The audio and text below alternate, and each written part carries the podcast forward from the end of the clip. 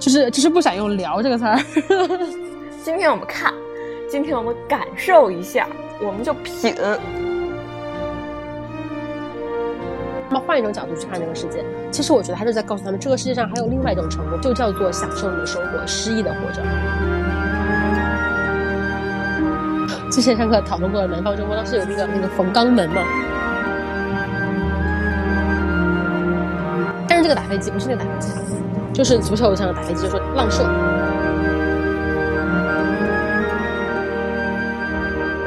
哪个不行啊？就这个。嗯啊。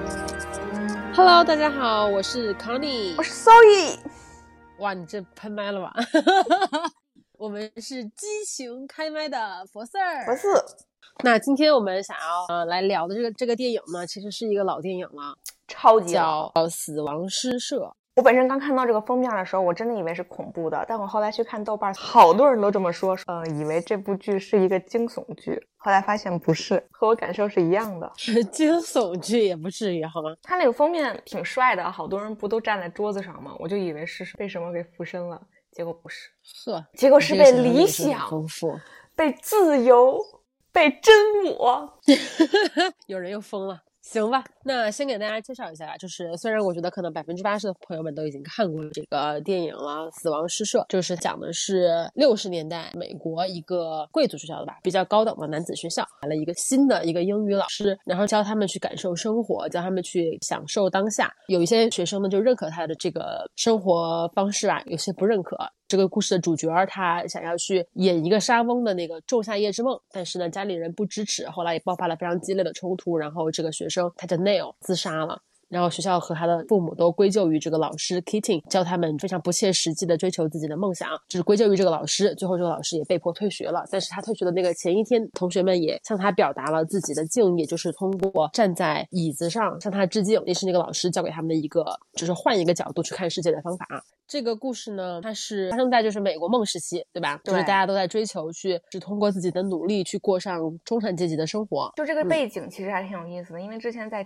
看那个十三幺的时候，这个许卓云他就说了嘛，他说一八五零年正好是美国工业化起飞的时候，就是那个时候是没有特别富有的人，所以特别富有的人也没有那么多财富掌握在自己手里，所以整个社区就特别的完整，就算你有钱和那个稍微没点钱的人生活差距也不是很大，然后每个人都是有尊严有自信，然后人与人之间也非常的和谐。在这个电影里面就能看出来，就是 Neil 他们家不到最后他自己说他们家境不好，我都没有看出来他家境不是那么的好，然后尤其是跟他其他同学比，他其他同学可能都是银行家的孩子啊或者之类的，就跟咱们那个流星花里的 F 四 一样、嗯、就是没有那么我刚想说对吧，没有那么山菜和 F 四 那种区别，并且那个时候就没有很明显的阶级的分别吧，就是可能你有钱一点我没有钱一点，但其实大家过的那个生活质量其实可能也差不太多，因为那个时候还是我觉得还比较接近于一个社会就是非常理想的那个梨形的那个阶级构成，那种就是中产阶级那个位置很饱满，就是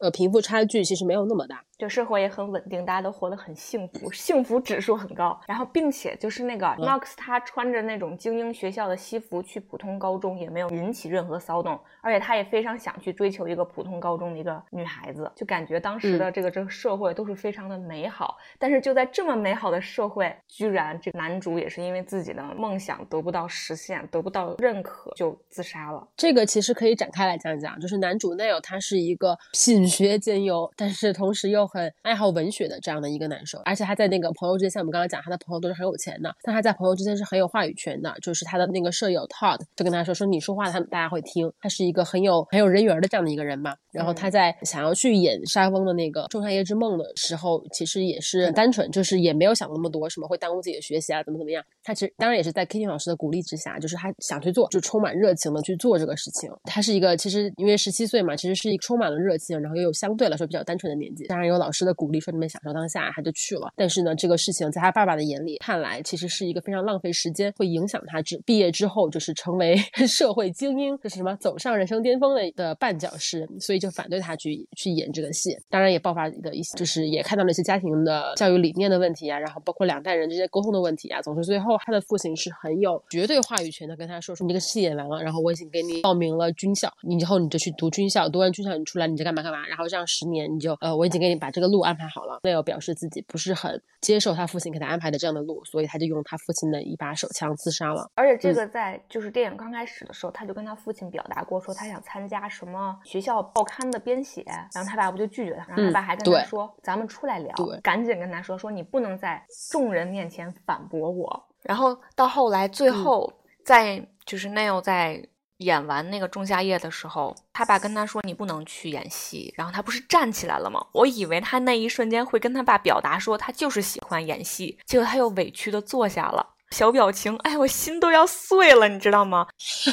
太委屈了。是演的很好，就是因为这个这个主男主角，他首先他长得就是那种挺人畜无害的那种长相，然后又因为我刚刚说了嘛，就是其实他还是挺天真、挺纯洁的这样的一个，就是为了自己的梦想，然后就是一头热的这样的青年。他其实演的挺好的，然后包括那个小狗眼那个圆眼睛，然后在他爸的那种就是你不要当面顶撞我这种家庭霸权的高压之下吧，其实就很容易让我们，尤其是中国孩子吧，就是挺容易带入的。对，然后 Neil 在最后自杀的时候是特意去拿了自己父亲的枪自杀的，其实我觉得他就是在暗示说就是父亲扼杀了他的梦想，然后把他给杀了。他家可能没有没有别人有枪吧，就他爸有枪，他可以跳楼啊。但是我觉得你这个暗示是成立的。他家就两层，姐姐因为他因为他挺费因为他挺费心的，就是他还拿钥匙啊，然后打开啊，然后去拿那个枪，然后特意给他拍的这几个情节、嗯、而且我觉得、嗯、我觉得他最后其实遗书里面也不叫遗书吧，就他写在那个那个文学的那个书上面，不是有一段话，其实可以看成是他的遗言。里面有一句话叫，就前面很长，然后就会说呃、uh, not when I came to die, discovered that I had not lived。 呃，前面说我要怎么怎么享受生活，怎么怎么样，而不是说当我死的那天来临的时候，我突然意识到自己从来没有真正的活过。其实我觉得他这句话一定意义上就是他的一个注脚吧，因为他在学校里面成绩也非常的优异。其实我觉得在他爸的眼里，他已经是一个非常优秀的儿子了，就是上了这样的贵族学校，然后跟学生们打成一片，有朋友，然后在学校里面成绩又很好。但是他觉得他真的热爱的是诗歌，就他觉得就是在诗歌、话剧、在表演的过程中，他才觉得自己真的是活着，因为他是这样跟他老师说的嘛。那个老师在鼓励他们享受当下的时候，或他第一次去试镜回来之后，他跟他的老师 Keating 老师，也是我们这个剧的绝对男主吧，就是说我只有在演戏的时候，我才觉得我活着。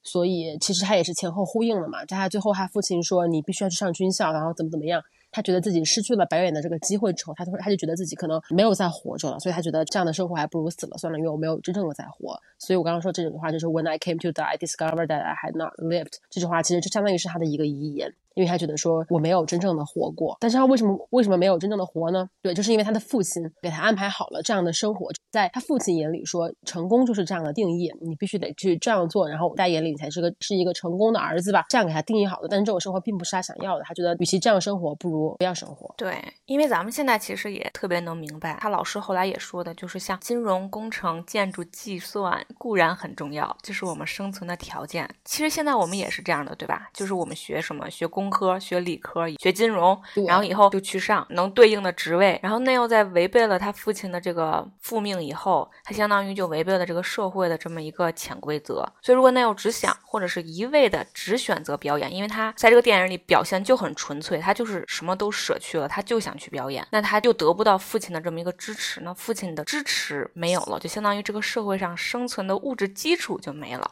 那那又必然就只能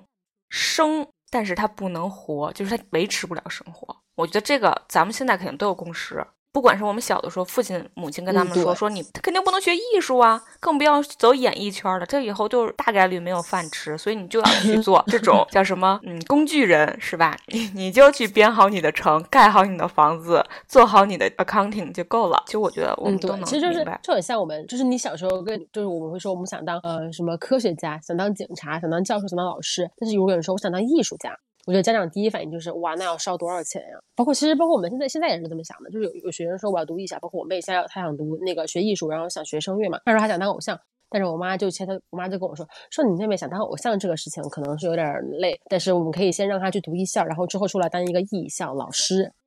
哦、就是这种感觉，就是。思想也在进步啊！嗯、你那个时候、嗯、小的时候如果想读艺校，你妈肯定要了你的命。不是，主要因为我妹成绩不好。哦，那好吧。但是总而言之吧，就是当艺术家和当艺校老师这个之间，它有一个本质的区别，就是一个是为了艺术，一个是为了生计嘛。对，一个就很像 Neil 的爸爸，就是我，我甚至可以想象这个事情发生在中国，有一句必须会说的话，家长一定会说的话，就是演戏可以当饭吃吗？艺术可以当饭吃吗？但事实证明，其实在中国人、啊、或者说很多父母的眼里，但是事实证明只有少部分人可以啊。在我们心中，其实大部分艺术家还是我们听说过的艺术家，都是生前比较。比较穷吧，这还是我们看到艺术家，还有多少艺术家是在我们知道不知道的时候就已经穷死了。嗯，就其实艺术它本身就是一个挺曲高和寡的吧，就是你如果真正是为了艺术，而不是为了说就是迎合这个市场的话，其实然后你想当艺术，就是艺术的本质，它其实就是痛苦激发出来的那种感情表达嘛。就我个人理解，就是像我们现在比如说想读想当艺术生，然后想当什么什么，第一反应就是你加点得后，你得就是考艺校，或者说想当做艺术做出来吧，当偶像做出来，肯定是要烧是一个很烧钱的事儿。就当你没有工作机会的时候，你有没有底子养你？对，这个是一个非常现实的问题。就其实我也不能说 Neil 的爸爸他说错了，因为我觉得其实他一定程度上说的就是这个社会的规则吧，就是嗯，很多小演员根本就养活不了自己，他其实也希望他儿子大富大贵吧，但是就算他不希望他儿子大富大贵，走上人生巅峰，他起码也要希望他儿子能够养活自己吧。就其实他是一个非常普遍一个老父亲的担忧，但是在年轻的Neil眼里吧，他觉得就是如果不让我要去演戏，他他觉得自己没有真正在活着，他不如死了算了。其实也是一个挺悲剧的事情。其实Neil的这么一个改变，他刚开始第一次想去参加年鉴这个编辑，后来被他爸拒绝以后，他就放弃了。后来因为就是认识了这个老师 Keating 老师，就是间接性的鼓励了他，结果他就是说那我一定要去演，我拿到这个角色我就是假装我父亲的文笔推荐自己去演戏，也先不要告诉父亲。其实他这个老师在这里面就起到了一个至关重要的作用，也推动了这个整个剧的这么一个中心思想。那就说到了这个 Keating 老师，他是一个非常关键的人物，因为他是他们英语老师。其实英语老师相当于我们的大学语文老师，就是上过大学的朋友们肯定都会知道，大学语文是一个非常鸡肋的一堂课。当然这个我有不同的意见，我之后会再讲到我的大学的语文语文老师。但是大学语文作为一个大学语文老师，他能够教给我们的，如果我们是为了应付那个考试，然后就会像就是这个 Keating 老师所反对的那些教学方式一样，比如说他要说怎么去评价一个诗歌的价值，我们有一个函数表，我们有一个重坐标横坐标，然后大家去给这个诗定一个位，然后它的那个阴影就是这个诗的价值。但是 Keating 老师其实他是反对这种给诗歌去打分的，他说给诗歌打分吗？简直是扯淡。他是一个这样的老师，他觉得说品味这个诗，然后感受这个诗，远远比评价这个诗更重要。他是一个这样的非常能够去体会到文学的价值和美的这样的一个人，他也是这样去教导他的学生的，包括 Neil， 然后包括那个 Charlie Dalton， 然后包括 Cameron， 就是他的这一干朋友吧，一共是一共是七个人，挺触动这七个男生的。但是呢，这七个人对于这个 Keating 老师这种方式，对于文学，然后对于诗的理解方式，包括其实对于人生的理解方式，他们都是有不同的感受的。因为其实 Keating 老师的那个最核心的那个思想就是享受当下，那句拉丁语叫 Carpe Diem， 他就是教导学生说你不要只为了这个分数，然后不要只为了这张文凭，然后不要只为了之后什么走上什么地位，然后当上这个社会角色的人去度过这段时光，你也要享受这段时光，享受你的十七岁，享受你的人生，感受诗的美好。但是呢，就是内有他们这个七个人小团体对于老师的这个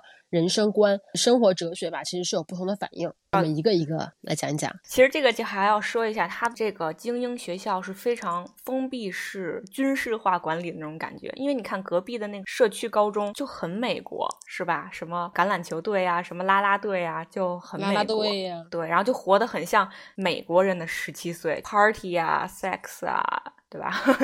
然后他们就相当于活得非常的禁欲，然后根本就不知道十七岁该怎么样，也没有跟女孩子说过话之类的。对，因为其实这个学校的宗旨可能就跟 Neil 的爸爸想的一样，就是这些所谓的什么 party 啊，然后什么橄榄球啊，是在浪费他们的时间，就是阻碍他们成为一个社会精英。然后这七个人呢，等于说是跟着Keating老师走进了这个发现真我的大门。但是就是我总结的有四种不同的结局，就是像Neil 这个人，他相当于就自杀了，把自己搁在了这个十七岁、嗯、也不算，其实我觉得他也没算完成自己的梦想，然后就、哦、非常不提倡。然后第二个呢，第二个人叫做 Charlie， 他后来还给自己改名了，他是那种最反叛最极端的人，但是他没有自杀，因为他我觉得他没有梦想，他只是追求女朋友，在这方面就是反叛和勇敢，所以他最后嗯，虽然就认可了这个Keating老师的话，并且就是退学了，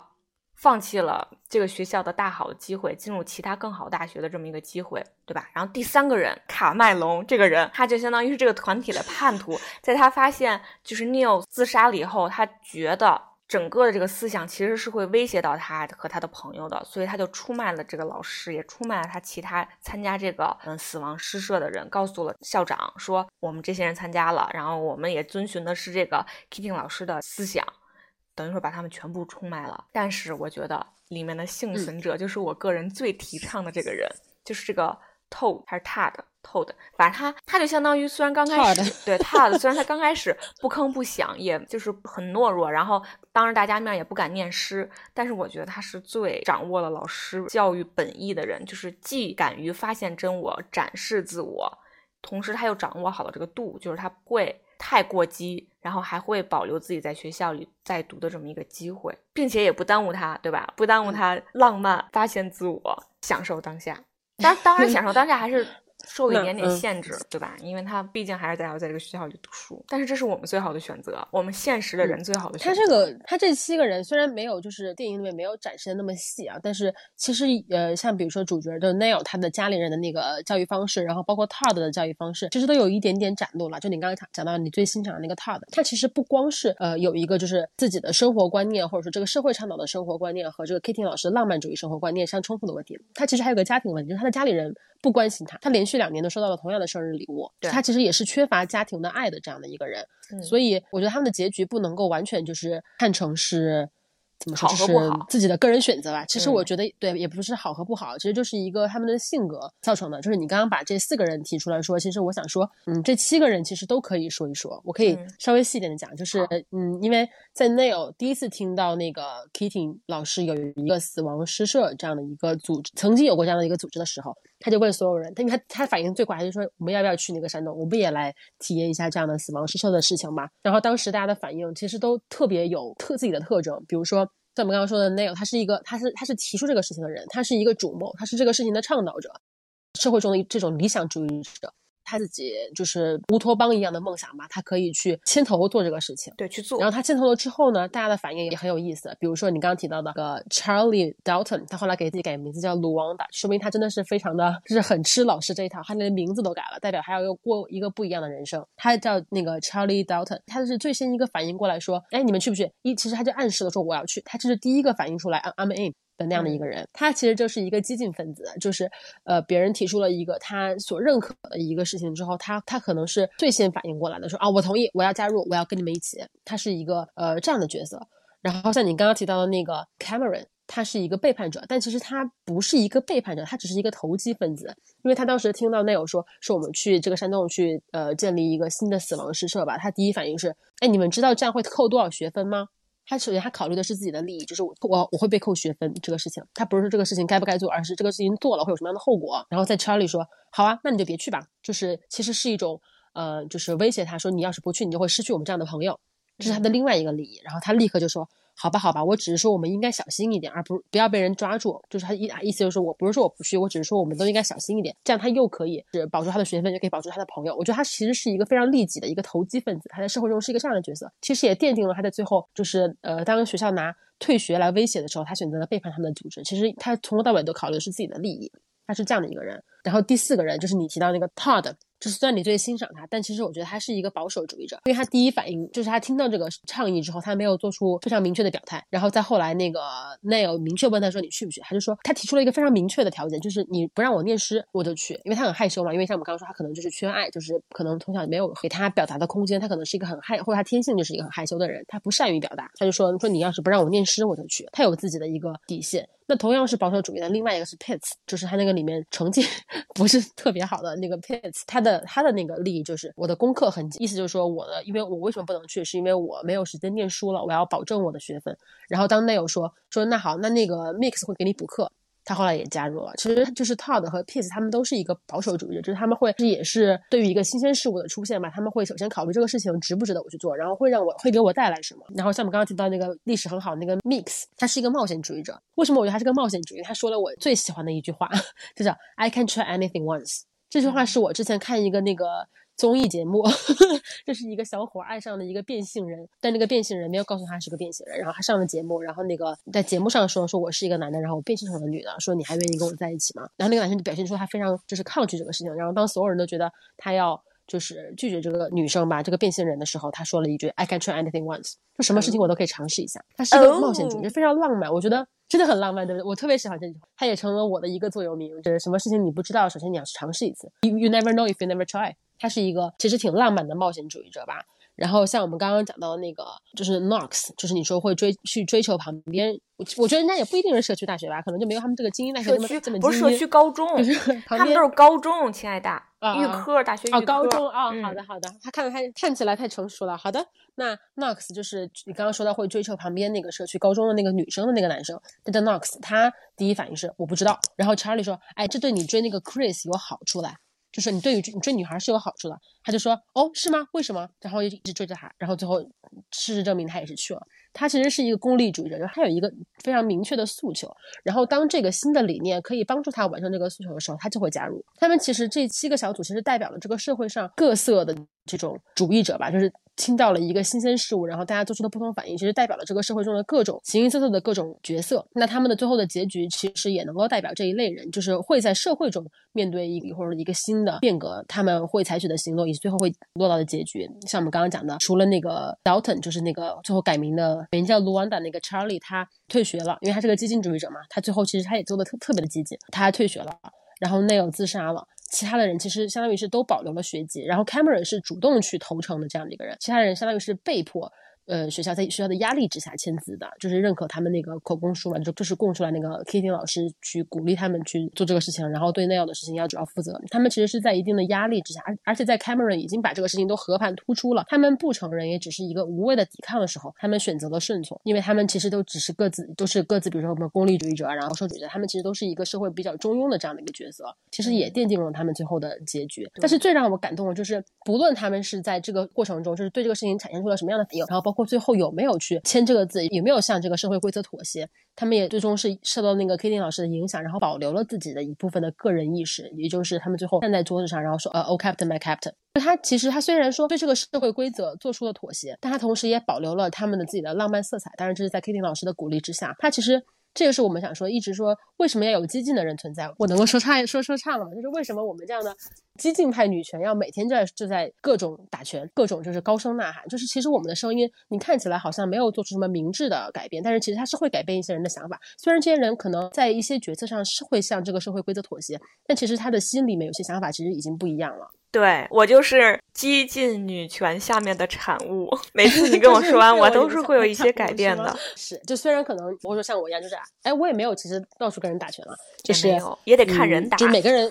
对每个人的就是可能每个人的表现不一样吧，不是说我在这个事情上我选择签字了就代表我向你又回到了那个不认可你这个生活意义的这样的一个人，只是因为我迫于现实做出了一些妥协，但是我的内心其实是会变的。那这个人就是这个社会就是在这样的一点点的妥协，这样一点点的变化中其实它是会进步的。嗯，而且我真的觉得这个故事虽然就是讲的很简单一个事儿，但它就人物构成那些后面代表的东西其实挺深的。当然这是一个真人真事改编的，但是从我看完以后，我觉得 Neil 必须得死，就是他为什么要死呢？其实我觉得 Neil 死的那下挺突兀的，我没有想到过他会死，而且就是我甚至不觉得他有这个必要去死。对，但是我觉得他必须死。为什么他必须死？如果是一个故事啊、嗯、如果是一个编的故事，我觉得他必须死，因为他的死会提醒所有渴望发现真我的人，就是这个东西是危险的，它是需要你有一个警惕和边界的，你不能无限的去追求，这样你就必死。你不管是从真的死还是身心的折磨，或者是最后你可能真的是精神病，你就必死。你看所有真正有理想的人他都自杀了对对吧？所以我觉得他的理想主义者确实是很很痛苦。对，所以他必须死。他不仅警醒了其他活下来的六个人、嗯、他也警醒了我们，就是我们对发现真我或者对这种自由啊，对这种这种享受当下的这么好奇，我们可能高中没有过这种感受，我们非常好奇这样的想法，就是它是一个警戒线，它会告诉你这个东西是有危险的，你可以去探索，但是你要知道它是有这么一个界限在哪里的，所以我觉得它必须死。它如果要是为我们讲述一个道理的话，它就必须要死，它死是有意义的，我是这么觉得的。它的死告诉我们什么呢？告诉我们一个人要追求自己的梦想，首先你要经济独立你要有就是思想独立，首先你要经济独立，就是你至少要具备当这种压力这种挫败感来的时候，你有应对它的这个能力的时候，你才可以真正的去更加狂野的追求这些东西，要不然的话你还是要真的要小心。对对，你要有一定的抗压能力，不管是抗拒就是去抵抗这个社会带给你的世俗的就是那种观念的压力，同时你也有一定的那个经济抗压能力。就比如说 Neil 如果不是十七岁就没有成年嘛，还要呃争取家里，你看他去那个话剧社还要去家里人签字，然后包括他也没有挣钱的能力，没办法养活自己。如果他呃成熟一点，比如说三十岁再来追求自己的这个梦想，有一定的经济基础了，我觉得可能结果也会不太一样这个就让我想到了切格瓦拉的一句名言，叫忠于梦想，立足立足现实。人是这样，就是你要你如果想要仰望星空，首先你要就是扎实的站在地上吧，如果你站都站不稳，你怎么去看这个星空呢？如果你不立足现实，其实你又无法追求自己的梦想。这个因为你昨天给我转的那个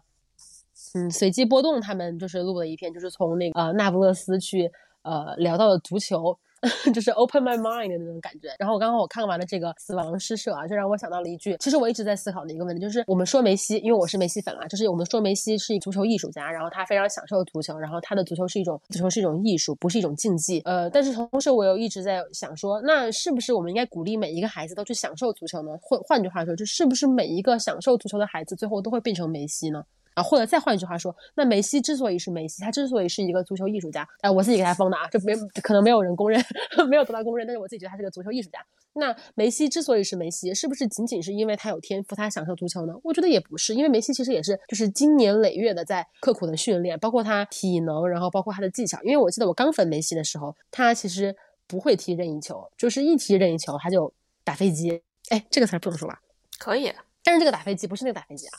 就是足球上打飞机就说浪射，但是呃，就是在我嗯粉他了六年之后，就是有一场我觉得特别印象特别深刻，就是有一场我看一场球，然后他那个任意球是一个就是绕过人墙，然后还下沉了，直接直接对这个门框的死角，解说是贺炜，我还记得说说梅西这个任意球大师。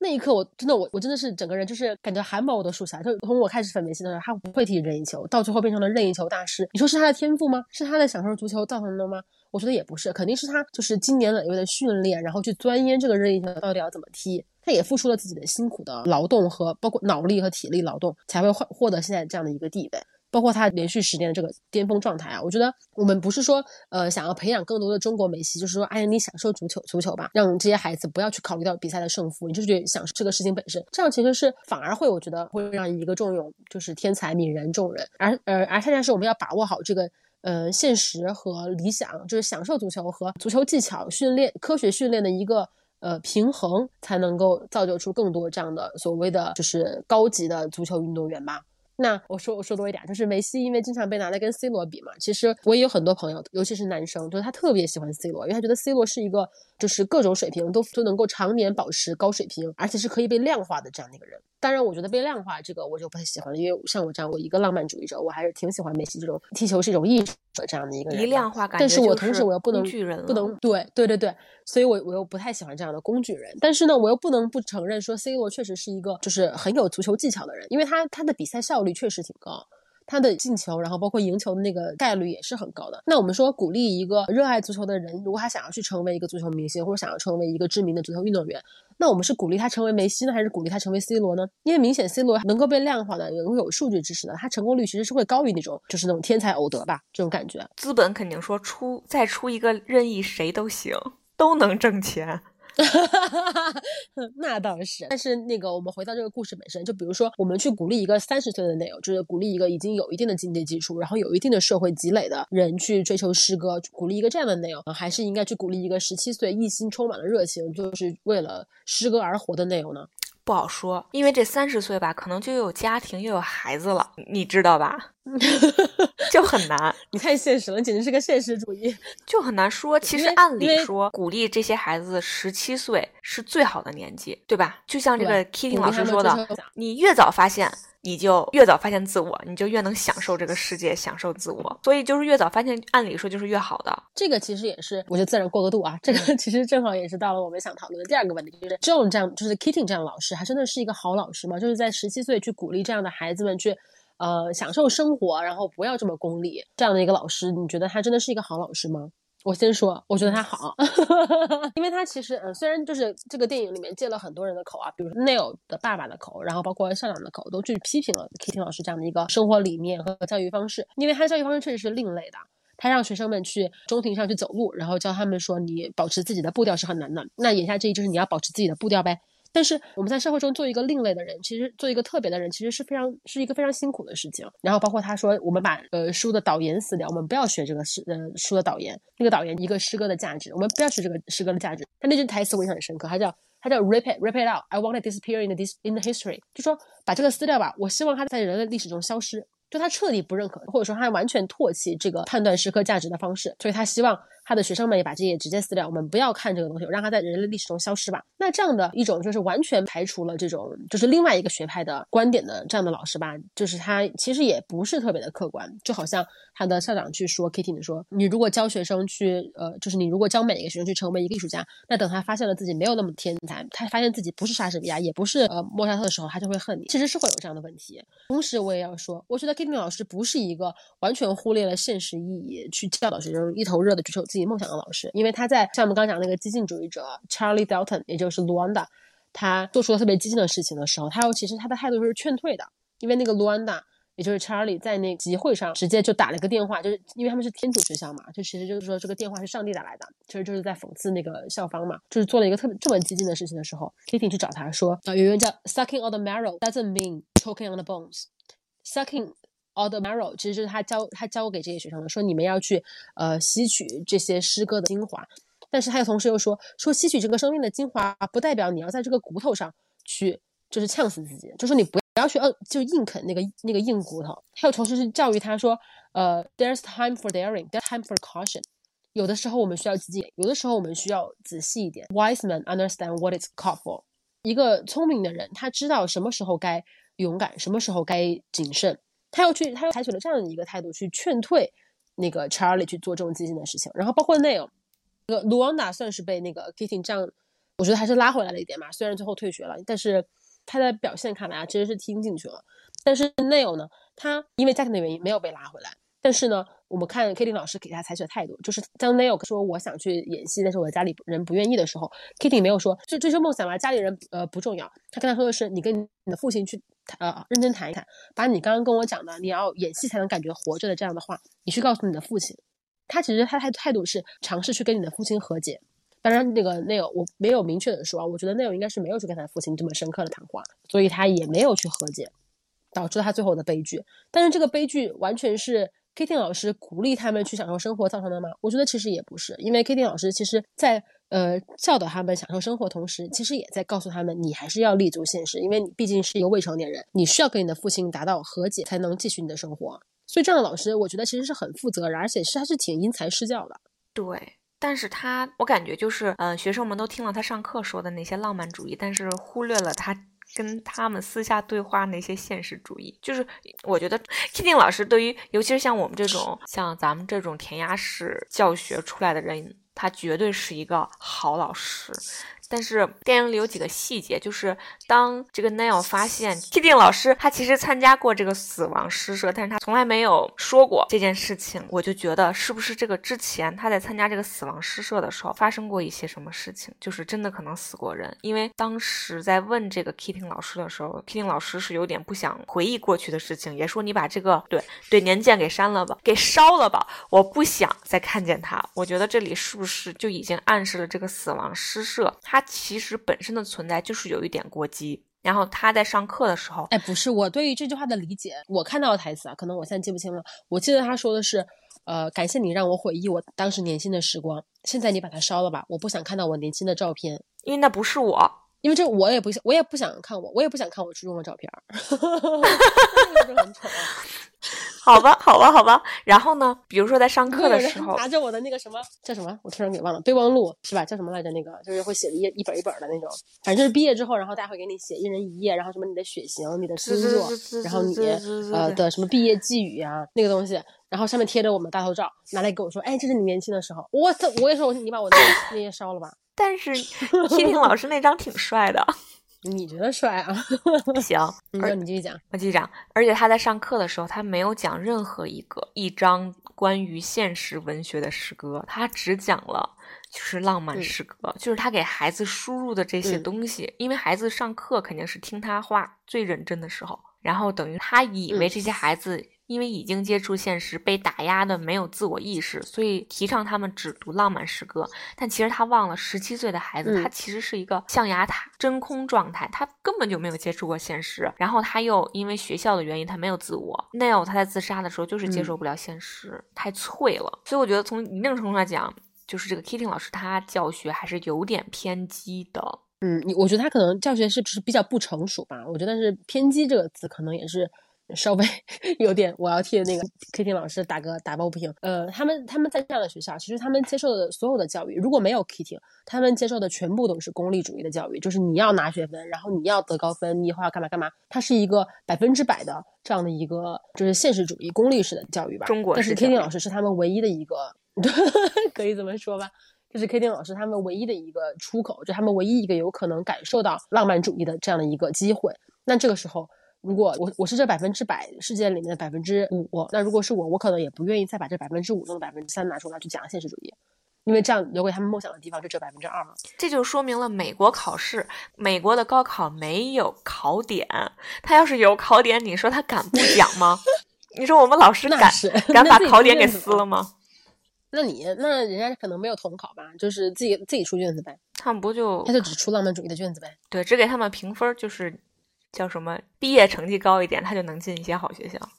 哎，你这么说其实让我想到了我的大学老师呃，我觉得 Keating 老师是好老师，是因为我们每个人都是在自己的特定的，就是有些事情只能在我们年轻的时候做，比如说像我们现在想要去体验那种 young love puppy love 其实是已经没有这个没有这个机会了，因为我们现在已经必不可少的会考虑很很真实的很现实的问题，可能只有在我们真的只有在我们十七岁二十岁的时候才能像大学那样去恋爱，或者你交一个十八岁的男朋友，也就是 Keating 老师，那我会觉得他幼稚就是 Keating 就是 Keating 老师他他告诉了，就是我觉得他说那个 Carpe Diem 他其实不是在说说你们去抛弃现实吧，你们去就是沉溺于你的理想就可以了，他其实是在告诉他们，包括他让他们站在椅子上站在桌桌子上去看这个世界，他让他们换一种角度去看这个世界，其实我觉得他是在告诉他们这个世界上还有另外一种成功，就叫做享受你的生活，诗意的活着。这就是这也就是我们就是在婚姻故事里面那个 Charlie 就是对那个 Nicole 说说我一点也不想失去我的二十岁的那个二十岁，我也不想失去我的二十岁的二十岁，把大家看到这就是 Charlie 说的，但是我还是失去了。怎么二十岁他们俩就在一起啦？所以这个年轻的那个婚姻是不幸福的。这句话剪掉。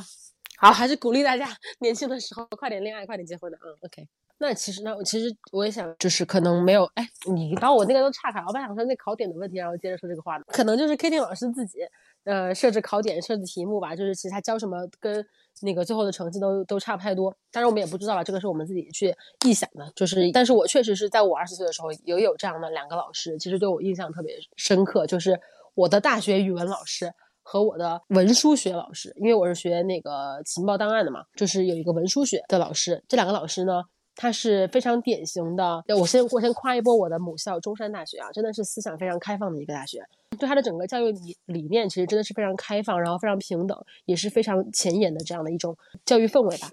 所以我觉得上大学要考一个中国内顶尖的学校是非常重要的，真的啊，对，我说的是真的，是就是你其实。就比如说，其实你去这个大学，然后也就是代表了你所接触到的这个教学的水平，然后包括这个整个的学术氛围和你身边的朋友的档次，是真的。就比如说像我，我觉得我当时报考的时候就没有想这么多，我这脑子进屎了，我不知道为什么只有北京可以给我选。就按理说，如果北京的孩子往外考的话，其实优势特别大。你知道吗？就是你分儿不用很高，但你能上一个很好学校、啊啊。但是我当时就没有，我只选了北京的学校，结果我选了一个北京的二一一学校。哦，我这四年我的四年就浪费了，你知道吗？我我一会儿后面说，我真的我非常讨厌我的那个学校，所以我就不说我的学校是什么学校了。然后我再说，我觉得高考真的是要选一个非常好的学校，要不然就我真的觉得可以不读，非常是个人生的拐点，不读也不行，你得要那个文凭，真的是属于花时间混文凭了。那我先接着说吧，就是我、嗯、我们中山大学的两个非常优秀的老师啊，就是一个是徐老师，他是当时教我的是那个大学语文，但他是他大家上课的时候很少会按照课本上去讲课文。他经常会跟我们讲一些，其实就很像那个 Keating 老师，会跟我们讲一些就是很浪漫的，然后一些主义，比如说我的女权主义就是他给我启蒙的。他当时在课堂上就会大谈说，呃，我们这个周末，我们有些同学我们会去什么商业那个那个 shopping mall 里面，我们去占领男厕所，因为他觉得说这个是就是女生要去上男厕所，呃，因为就是按照人的需求来说的话，女厕所的配置应该是男厕所配置的二分之三，也就是说人就是如果这个社会呃有如果有三个厕所，其中两个都应该是女厕所，一个是男厕所，这样才能满足我们基本的需求。他觉得这个社会配置这个绝对的公平，其实就是对女性来说就是不公。哇塞，我实在是他是他是号召了一些女权主义者一起去占领商场的男厕所，太前沿了！我初中就干过这个事情。你太前沿了，这这是我们大大一的老师，大一是零九年，十一年前。然后我在前几天看到了河南的一个正式发文，说以后女厕所的数量建造的数量要高于男厕所，这样才能满足我们社会的需求。就是十一年前这个老师带着我们去做的事情，不是他慢，他就是需要这么多时间。哦，他就是需要这么多资源。然后，嗯，所以这个时候就是绝对的公平，绝对上的数量的数量的公平。反而会造就不公平，呃，就是十一年前这个老师的观念，然后的一些就是先锋式的行为吧，在十一年后，也就是前几天我看到了河南省已经把它白纸黑字的做成了一个条例。我当时看到的时候，其实还是挺感动的。我, 我知道了，是因为男生，我知道了，是因为男生有小便池，然后又有蹲厕，所以他就可以等于说是。你就算上小上小号，你也可以两边都是，但是女生就只有一排蹲厕，所以说虽然说表面上是一个男厕所一个女厕所，但其实里面的配置相当于是两个男厕所和一个女厕所，对不对？所以他应该建两个女厕所对一个男厕所才对。对，这是这是一方面，但是还有一方面就是女性上厕所的时间确实就是比男男性的要多，因为他所以他排便的时间就是一般来说会比男性的要要要长。然后再一个是他可能就是比如说呃来例假，然后会需要处理这个卫生巾的时间，然后包括他整理呃就是妆容的时间，就是他的他的硬需求的时间，就是确实就是比男性的时间要长。所以这个时候那个侧位如果是数量上绝对是一样的话，那么女性来说肯定是不够用的啊。Oh. 这个事情就是这个老师上课会跟我们讲一些这样的比较前沿的一些话题，就是跟课文可能可能有一些关系吧，就是有些课文可能确实是讲女性怎么怎么样的，但是绝大就是大部分是呃并不是课文要求他讲的东西，但是他会上课的时候跟我们讲，然后再然后会利用他的上课时间给我们传达他的一些自己的理念，然后最后考试的时候，像我们刚讲的 Keating 老师上课给他们讲这些不讲功利主义的诗歌，那最后考试怎么办呢？我们的曲老师就给我们划重点，他说考什么就考什么，就是因为其实大家都知道，就大学很多课你就是这么上的，就是你上课就是不不管这个老师讲的好不好，或者不管这个老师讲的有没有对你来说是不是真的有价值的，他最后就是你就是会会问老师划重点嘛，划重点我我就去背，然后拿上这个分。就很多课不管你讲什么，其实最后都是这么结局的。那既然如此，那为什么要浪费上课的时间给我们讲那些我们根本都不会听的内容呢？那还不如讲一些就是有真的对我们来说我们的发展有价值的事情，然后最后考试我们简单点过，我给你划重点你就背这个，然后你就考试就完。就我觉得它是一个非常好的平衡，就是它不仅它没有跟校方对着干，它没有说我上课就是不讲课文，我考点我也不考课文，它没有对着跟那个规则对着干，那同时又非常聪明的利用了这个规则，而且非常聪明的就是提高了我们学习的效率，去呃就是又又灌输了他的观点，然后又完成了学校给他的指标。那同样的事情呢，其实也发生在刚刚讲的我们那个文数学的老师，他姓史，史老师身上。我刚刚说的曲老师是个女老师啊，这个老师是个是个男老师，他上课会给我们讲一些社会民生的问题，然后会问我们的看法，会让我们去一起讨论这个社会的问题，也是一样的，就是上课我们讨论这些问题，然后最后考试的划重点我们就考这些重点，然后你该记的你也记了，然后该考的你也考了，该拿的分你也拿了，该毕的业你也毕了，但是同时我们也有一个这样的空间去讨论这些社会问题，让学生就是感受到就是关注这个，不仅我要学习，不仅我在这个象牙塔里面学习我该学习的专业知识，那同时我们也要关注这个社会正在发生的事情。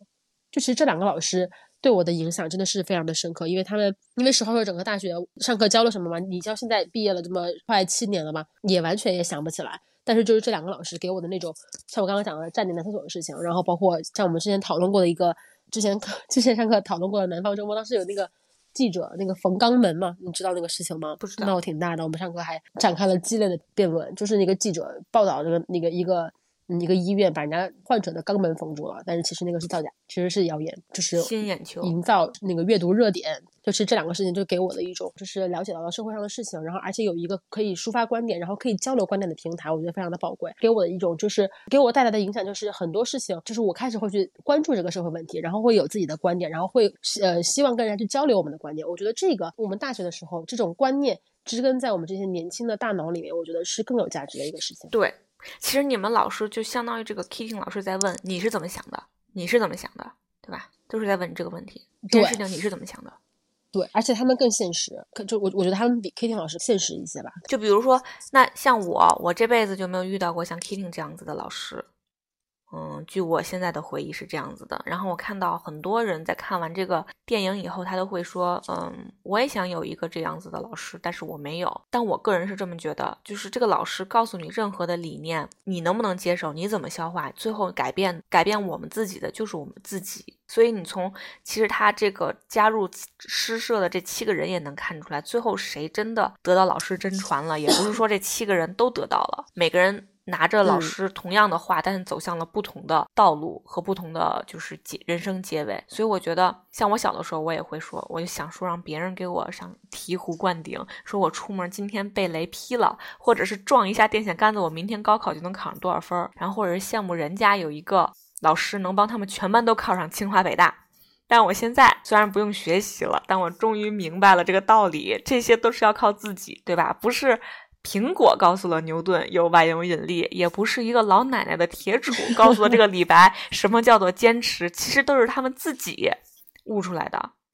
所以我觉得如果大家没有过这种老师也没有什么所谓，只要你看过这个电影，其实你就应该已经明白了很多事情。那真正要改变的就是要靠自己。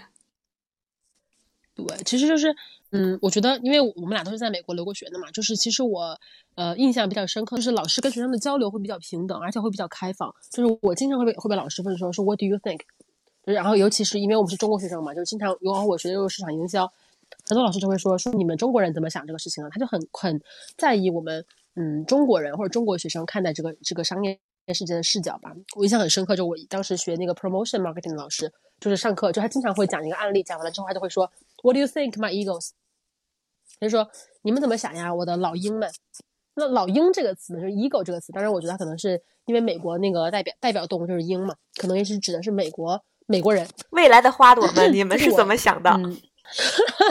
我的花朵们。但是嗯、呃，这个就是这个老师当时说完，就我第一次听到这句话的时候我其实是挺心里还是小暖了一下吧，因为他首先 ego 这个意象就是有一种雄心壮志嘛，就是这种感觉。然后他会问我们说，哎，老鹰们你们怎么想的呀？或者说小鹰们你们是怎么想的呀？呃，有一种我可以畅所欲言，然后我就是这个社会未来的中流砥柱，然后我的想法就就是我的想法很重要，对，应该说出来我的想法，还有一种这样的感觉。对，他确实是每一个人的想法都很重要、嗯、我们上学的时候就是你只在意你说的是不是对的，但没有人在意你说的重不重要，他只侧重点在你对不对，他只在意你说的对不对，不在意你到底说了什么。对，是这样的。这方面其实我也有一个同感，就是我刚去美国的时候是读了半年语言的，然后他在这个就是他其实语言课也会帮助你进入这些美国的文化，让你以后更好在美国校园里面就是理解他们的想法。所以他专门给我们这些 international student 安排了一节叫做 critical thinking， 其实就是辩证的看问题。这个其实对我就是冲击很大，其实他就是在问你这个问题你怎么看，两边都要想对不对，这个问题是怎么来的，它有没有可考性，这个答案才更有依据性。就是我之前在国内只知道哦，这个东西正确答案选 A， 所以我就选 A， 但是在美国你就可以再想一想，那你选 A 这个 A 就真的对吗？很有意思。所以造成我现在看所有的东西我都想它可能不是对的，我先否定它然后我再接受它，这个是很好的。而且这个其实是我觉得 critical thinking 是一个很重要的一个认识世界的方式，就是一个事情出来了之后，我不要说哦，这个事情理所应当的觉得这个事情就是这样的，而是我去想这个事情为什么会是这样的，那这个事情应该是这样吗？还是这个事情应该是别的什么样子？它就会有一个这样的一个思维的过程，但这个思维过程是一个非常关键的，就是你会去辨别真假，而不是说看到一个看到，就我现在特别讨厌，就是看到网上说辟谣，那截个图上面写一个假，你就说这个事情是假的了，但是你都不会去想说这个事情到底是不是，它这个辟谣到底是不是真的辟谣，然后这个事情到底是不是真的就没有合理性。哦，你这么一说我有想到一个，就是我们在上学的时候，我们学自然课啊、嗯、生物课都是以嗯、呃、达尔文的优胜劣汰这个作为基本核心然后学的这些知识，但其实你去了国外、嗯、它只是说这是一个流派，自然选择只是一个流派、嗯、我们还有其他的流派，可能有些人认可达尔文的这个思想，那我们还有很多人不认可。当时对我的冲击就很大，因为我的生命中只有这达尔文这一个建立了我所有的学的生物的知识，但人家说了不一定非得是啊，我们这边还有倡导是神的选择之类的吧，对，反正就是有很多他也没有说肯定说达尔文就一定对的，所以我就觉得这个事情是非常有意思的。所以很多事情你看，其实你看我们高中学的物理啊，你可能不学，反正就是这个物理它也是建立在一定的虚构上面你才学的嘛，就像真空状态摩擦是什么，阻力是什么，它可能都给抹去了，然后其实也只是一个一个论点而已。对，只是一个论点，然后我们这边很多物理的原理，对，都是建立在这个相对论的那个原理上，那个那个什么那公式上，但是它也只是一个没有假设，没有得到就是绝对证实的一个观点，对，它就是个假设。所以就是这样就让我想到我们高中，虽然我不是学文的啊，但是高一学过政治，我就记得特别清楚，就是辩证的看问题。但是呢，政治的它的那个辩证的看问题呢，只是一个答题的方法，就是它对不对还是是有标答评价你的，它根本就不是让你写个人思想。但你去了外面念书，你就非常爽，你就真的可以写你自己的想法，但刚开始还有点不太敢写是吧？后来写爽了就要回国了就是对，就是其实嗯、呃，中国的教育吧，就是现在其实很多人也在反思这个问题啊，就是中国的教育到底是不是真的合适，就是现在这个社会上这个中国人或者中国孩子吧长远的发展，很多人在质疑这个传统教育的方式，当然也有很多人质疑美国那种快乐教育的方式啦，就是其实教育方法它之所以是一个方法，它肯定是可能比较适合大部分或者比较适合这个基本的国情，但是不代表它适合每一个个体。对，其实教育这事儿真是挺难的，不能说它好还是不好，就比如说我们现在这个问题，我最近一直就也会想，因为我觉得我学了很多，我学了二十年的知识，其实到了社会上都基本上是从头带来。然后对于中国人来讲呢，像我爸我妈肯定是觉得美国的常青藤就是精英式的教育，对吧？但是呢，那个许卓云他在十三邀里面也表达了他对美国现在大学是非常失望的，然后他也说，就是今天的教育啊，不是教育出来什么知识分子那时候的那些热血的人，要改变世界的人，今天的教育就是教育给平凡人，让他们过日子，是吧？拿这些知识来挣钱的这么一个工具。那今天的文化就是一个打扮出来的文化，舞台式的文化，导演导演出来的文化。哇，这说真是太棒了，他我感觉他也是看一零一出来的，而且今天的日子大家就过得太舒服了没有人会想这个问题，对吧？大家就忙着买手机，买下一部手机，什么 iPhone 几啊要出了，然后赶这个时尚赶那个时尚，忙着听最红的歌星的歌，那人就这么走下去了，人就变成了一个活着的机器。哎，说太好了，这个这个老爷子说的实在太好了，他说的其实挺好的，对。但是他这个话其实啊、哦，当然他是表达的是对现代美国大学的失望，是吧？对，他说的美国人，对吧？对。但是其实这个事情也基本上，我觉得全球就是一个这样的一个呃现状吧，因为我觉得就是全球，因为首先这个如果以全球为单位来讨论这个事情的话，其实我们大家都进入了一个叫快消式时代的一个一个时代，就是什么东西都很快，可能呃每个人都是一个东西快速的出来，然后快速的被消费，然后很快就被人遗忘了。就好像那个安迪，他叫安迪啥来着？就是那个那个画梦露的那个那个艺术家安迪 Warhol， 对，他叫安迪 Warhol。就是他说的一句话，叫做每个人就是在他他当时是六六七十年代，在未来世界，每个人都有自己成名的十五分钟分钟啊。他说了这样的一句话。那其实我觉得我们现在就已经进入了这样的时代了，就是每个人都能成名十五分钟，但是也就仅限于十五分钟。就大部分人啊，就是他十五分钟之后就会被这个社会抛弃，被资本抛弃。那我只能说，在这十五分钟之内，尽量的去攫取我自己的利益。那其实这个观念其实也影响了我们普通人，就是可能不想去做明星这样的人，他其实也是每个人都有自己的光辉时刻吧，但是我要尽快的就是去消费这个光辉时刻，去尽快的在短时间内去呃让我的利益最大化。就像你刚刚讲的，就是说呃一个人就是导演出来的文化，打扮出来的文化，舞台式的文化，那确实我在台上就是五分钟，但是这个五分钟就可以说不定就可以完成我这一生的资本积累。嗯，那这么好的事情为什么大家不去做呢？那大家都会去做这样的事情，然后呃，或者说为了获得这五分钟，或者尽量为了为了把这五分钟延长延长成六分钟，就会无所不用其极的去做一些就是会吸引人眼光、会有噱头的事情。它其实是一个消费式的，一个很商业的。那其实在这样的文化里面，其实我觉得像 Keating 老师讲，就是我们享受当下，不要去分辨那么十五分钟和十五分钟以外的时间，这样的一个人生态度，我觉得其实是反而是很可贵的。因为像我们刚刚讲的，就是我在这个学校里面读书，然后拿了学分，拿了毕业证以后，可以去做一份好的工作。这个是这个事情，这个道路成功率很高，效率很高。但我把这个时间走往这个路的时间，可能每天抽个半个小时出来读一首诗，这半个小时根本就对我以后走上人生成功道路其实没有什么帮助，这半个小时可能就是所谓的浪费了。但是这半个小时能够给我带来快乐，我就还是要去做，因为这就是一种我们现在在倡导的慢生活。就好像现在美国人其实自己也在反思，就是这个流行文化，他们会说嗯，你们现在人都有一种病叫 fear of missing out， 叫 FOMO， 就是你们现在人就是每天十五分钟不看手机就害怕自己跟这个社会脱节了，这个社会变化的太快了，但是你没有必要去追赶他的脚步。就是美国现在有一就是在流行去，当然这也变成了另外一种流行啊，就是大家会拍自己在读书的照片 po 到那那个 social media 上面，但这又成了另外一种流行，这个是另外一个事情。这个整个世界我们不能够就是无法否认的是，整个世界都进入了一个快消失的时代，真正去学习、真正去做享受生活的人确实是很少了。就像那个呃许卓云说的，就是就像许卓云说的是，现在那个大家都忙着买这个买那个，然后赶时髦、听最红的歌，那人就是只是一个活着的机器，可能就是没有人去享受这个活着本身的意义。但其实这件事情真是挺难的，你放弃这个速度，因为你确实会被 missing out。 对，中国就是其称的速度快，我们在这里面分到了红利，得到了好处。我觉得你你觉得忍受不了像美国那样，你买一个东西然后一两个星期才寄给你，你肯定忍受不了。然后我们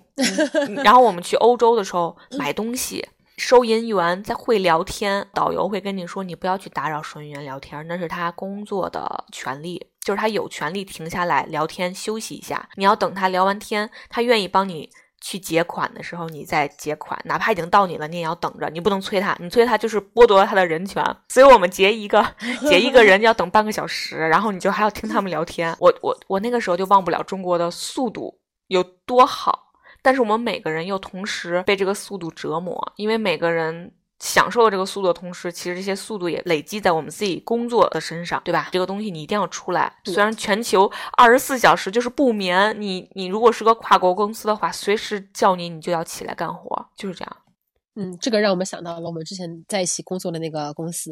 因为也要处理别的国家的事务，就是很多时候都是白天在中国干活，晚上跟国外干活。对啊，我们聊到了说就是嗯，现在的教育吧，就是消费式的教育，就是大家都追求效率，然后追求一种成功的模式。但其实我想说的是，功利式的教育，我觉得其实它不是，哎，说差了，就是它其实这个教育，就是我其实是我们教育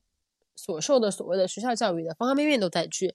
都在追求效率或者追求一种固定的成功模式的。嗯，一种体现吧，就像我刚刚说的 C 罗他的成功可能是有一个模式，就是你每天可能训练呃十个小时以上，你就有可能会成为 C 罗。就好像我们的呃学校教育，就是我每天就是呃上课然后做题，海量的题，就是不是还有句话叫你同一个类型的题你只要做了二百道题你就一定能拿着五分，就类似于这样的教育其实是已经根深蒂固在我们中国人的脑海里了，与生俱来的这种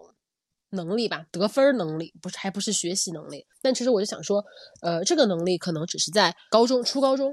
但是大学像你刚刚讲的，大学是一个人生非常重要的拐点，大学就是在教导我们怎么去学习，真正的学习。整个中国的教育传统教育吧，就是中国的教育理念其实是建立在大学里面的，就是它的里面的就是那八个词上，呃，就是那个格物致知、诚意正心、修身齐家、治国平天下。我觉得这八个词其实是对于不同社会角色的人的一种不同的要求吧。就比如说我们国家采取的是九年义务教育，那这九年义务教育是国家付给钱的，那你要想为什么国家会愿意让你去收拾九年的义务教育，为什么会他会愿意去承担你这个教育费用，那肯定是他想要去培养出能够养活自己的人，培养出遵纪守法，能够去营造这个社会最基础的生存方式、发展模式的这样的一批人。所以他这九年时间我买单，你们去，我把你们培养成这样的人。那其实我觉得就是这八个条目里面的格物和致知，就是格物嘛，人就是认识这个世界的世界的万物，致知就是让自己得到知识和智慧，当然也有诚意正心，就是诚意和正心就是我们在小学幼儿园会学的那种什么哎不能偷人家东西啊，要诚实啊，什么什么这样的话。但是九年义务教育把你培养成了一个格物致知、诚意正心的人，等于说你就有了基本的生存技巧。对于这个社会有一个很基础的认识，而且是正确的认识，呃，正确当然打引号，就是有了一个正确的知识，而且你是一个呃一定程度上是一个正直的人，你有了这样的一个生存下来的基本的基础，然后你在这个基础上你可以去考高中。那高中其实我们就开始学习了这个世界的原理，比如说我们会去学物理、化学这样的自然界的一些规则，然后包括我们学习历史也不再是那种就是哎呦这个历史发生了然后以后什么变化，而且我们会去学这个历史发展的规律，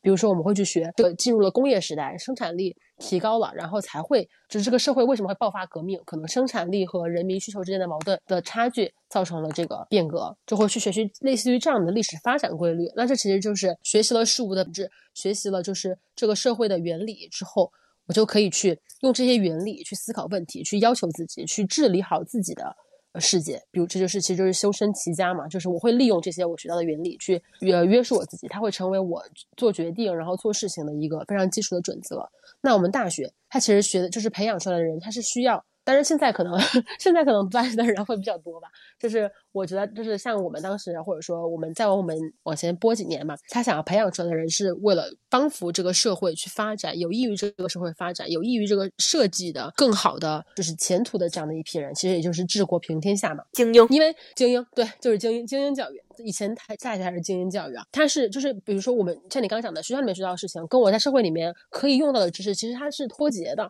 但是证证明说我们的一个人的生活不是教育可以教给你怎么去生活，它只能教给你怎么去寻找到自己生活或者寻找到你的嗯一种处事方法的这种技巧。当然有的人可能只看重文凭，还是想混个毕业证，然后之后出来就是拿这个毕业证找一份稳定的工作，然后混口饭吃，这其实也是一种生存的方式嘛，你不能说它对还是错，因为这个我们现在的社会其实大部分人都是这样的，而且就是这一部分人它构建成了我们这个社会中非常稳定的可以长期发展的一个阶层。但是总有一些人，就比如我们中山大学培养出来的人